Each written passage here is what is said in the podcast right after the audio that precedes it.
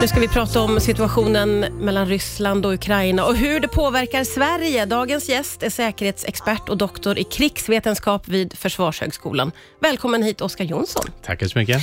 Du, om vi gör så att vi börjar med att du tar oss med tillbaka till vad det är som ligger bakom den här situationen som vi befinner oss i nu.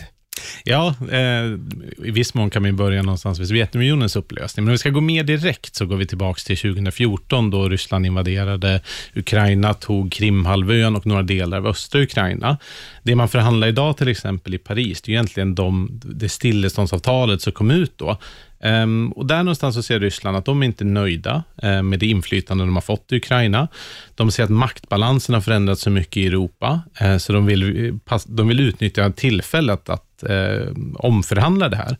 Då har man då under våren och hösten byggt upp ungefär 120 000 man på Ukrainas gräns, alltså låt säga stridsvagnsantal ungefär 15-20 gånger vad Sveriges försvarsmakt är. Mm. Och så säger man, dels ger man massa krav riktat mot att få inflytande i Ukraina och dels ger man massa krav riktat mot NATO, att NATO ska egentligen avveckla sig själv. Så att någonstans är det en pågående konflikt, men jag skulle beskriva det som att, att nu eh, är ett bra tillfälle för Ryssland eh, att göra någonting åt det här och missnöjd med både Ukraina och säkerhetsordningen har man varit väldigt, väldigt länge. Alltså i mitten av 2000-talet gav man ett förslag på en ny säkerhetsordning som också då avfärdades. Och hur skulle Ryssland kunna göra någonting åt det här just nu då? Nej, men det var det som eh, till exempel Joe Biden säger rakt ut, att han tror att, att eh, Putin går in med en ny militär invasion av Ukraina. Det är ju det eh, främsta instrumentet som ligger i hans hand och det enligt många bedömare ser väldigt sannolikt ut. Mm. Jag såg eh, Ann Linde i Sveriges Television i morse, i, i morgonprogrammet där, och hon sa att hon hoppades på det bästa, men att det kan gå åt helvete. Eh, håller du med om det? Absolut. Alltså, tvärtom, så, så, eller så här, ja, det finns väldigt mycket som pekar på att det är på väg åt helvete. Och titta bara vad som hände igår bland svenska myndigheter. Utrikesdepartementet utfärdar en avrådan mot Ukraina, Försvarsmaktens materielverk går upp i kris och stabsläge. Eh, Finansinspektionen, eh, förlåt, eh, Ingves tillkallades av finansmarknadsministern för att förstå hur finansmarknaderna kommer fungera. Eh, och då pratar vi om de, de sanktionerna som USA redan förbereder för att stoppa Ryssland här. Så att någonstans så tror, verkar det ha gått ut ett memo att så här, det här är ganska sannolikt och det är ganska sannolikt ganska snart. Eh, Storbritannien och USA har ju eh, skickat hem familjer till diplomater, eller hur? Exakt. Och även Ryssland har gjort samma. Ja. Eh, hur, hur borde vi i Sverige tänka kring det? Ja, vi borde ju ta lärdom. Eh, när vi skulle evakuera ambassadspersonalen i Kabul så blev det ju ett, ett debacle där till exempel Norge evakuerade sin ambassadpersonal flera dagar tidigare Eh, medan Sverige var väldigt senfärdiga och fick skicka in specialförbanden för att få ut våra ambassadspersonal. Nu var det ju ambassadens personalens familjer som man har dragit tillbaka, så det är ett väldigt rimligt första steg att göra. Du, jag måste få ställa en fråga eh, som jag inte helt har tänkt igenom, men hur lätt eller svårt är det att läsa Ryssland, om du förstår mig? Ja, men jag, jag skulle säga att det faktiskt enklare än man tror. Det är absolut ingen barnlek. Alltså, ryska intressena håller sig ganska konsistenta. Alltså, som jag sa, det, så här, ända sedan mitten av 2000-talet när vi omförhandla säkerhetsordningen. Det militära instrumentet har fungerat utmärkt i Georgien och Ukraina.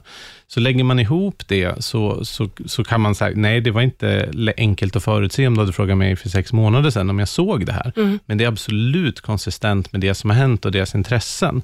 Um, Rysslandsforskaren Gudrun Persson, som alldeles utmärkt avslutade sitt tal på Folk och Försvars rikskonferens med att säga, vi kan i alla fall inte säga att vi inte visste.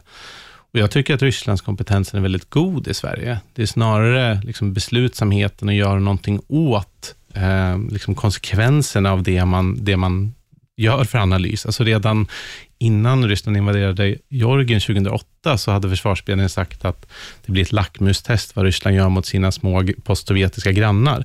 Så redan då hade man ju i viss mån fått Rysslandsanalysen rätt. Och mm. Sen så invaderade man och sen så vart det så läskigt, så då gjorde man inte så mycket åt det ändå. Nej, men sådana saker som att det skickades ut eh, krigsfartyg i Östersjön, v vad vill de säga med det?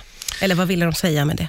Ja, just de här eh, amfibiefartygen, eh, de åkte ju sen vidare ner mot Svarta havet, eh, så att det verkar som att det inte var så mycket som ville sägas, utan mer som att de omlastade då från liksom, eh, i norra marinen ner, till, ö, ner i Östersjön och sen vidare till Svarta havet. Mm.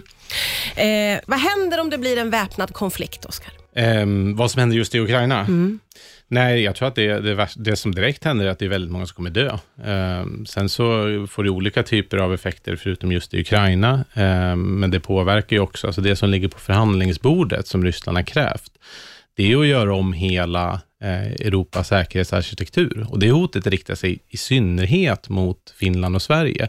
Man ställer krav på NATO att inte samarbeta med icke-NATO-medlemmar och ingen mer NATO-utvidgning och så vidare.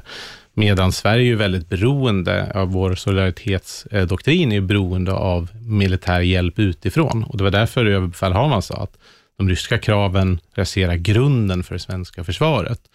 Så att det som förhandlas med, liksom, även om kriget är i Ukraina, så är det vår säkerhetspolitik som, som förhandlas. Um, så det ska vi vara oroliga för. Och hur skulle det påverka oss rent konkret?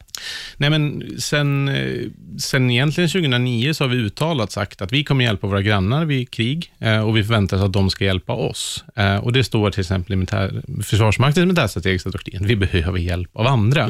Men vi har ju inte riktigt den hjälpen vi har inte de förberedelserna. Och det är ju, det är ju NATO den enda liksom, aktören som har den förmågan. Ehm, så att det skulle, vi skulle få tänka om där och kanske gå tillbaka som vi hade till, till ena alternativet, gå tillbaka som vi hade på kalla kriget, och vi spenderade 3% av BNP i, försvars, i försvarsutgifter och eh, hade en stor inhemsk försvarsindustri och hade totalförsvars, eh, krigsplacerade hela samhället. Liksom. Alltså lastbilar, apotek och så. Ehm, eller får vi göra någonting annat? Eh, Just nu som jag nämnde så känns det som att många viftar bort det här och har inte riktigt orkat hänga med i vad det är som händer och andra är på riktigt väldigt, väldigt rädda. På Gotland så finns det en militär närvaro. Hur rädda tycker du att vi ska vara? Nej, men det, är så, ja, det är väl lite trist att säga, men jag tycker inte vi ska vara rädda. Jag tycker vi ska liksom se på det här nyktert och göra åtgärder, men det är absolut allvarligt. Alltså det vi ser är ju potentiellt det största kriget sedan andra världskriget i Europa, eh, om man tittar på de trupperna som är uppbyggt där.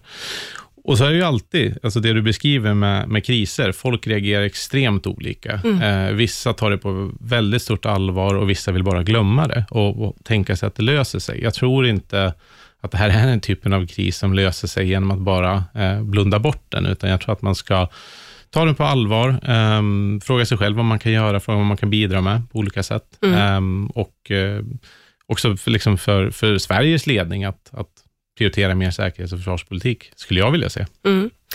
Oskar Jonsson, tusen tack för att du kom till Rix FM idag. Tackar.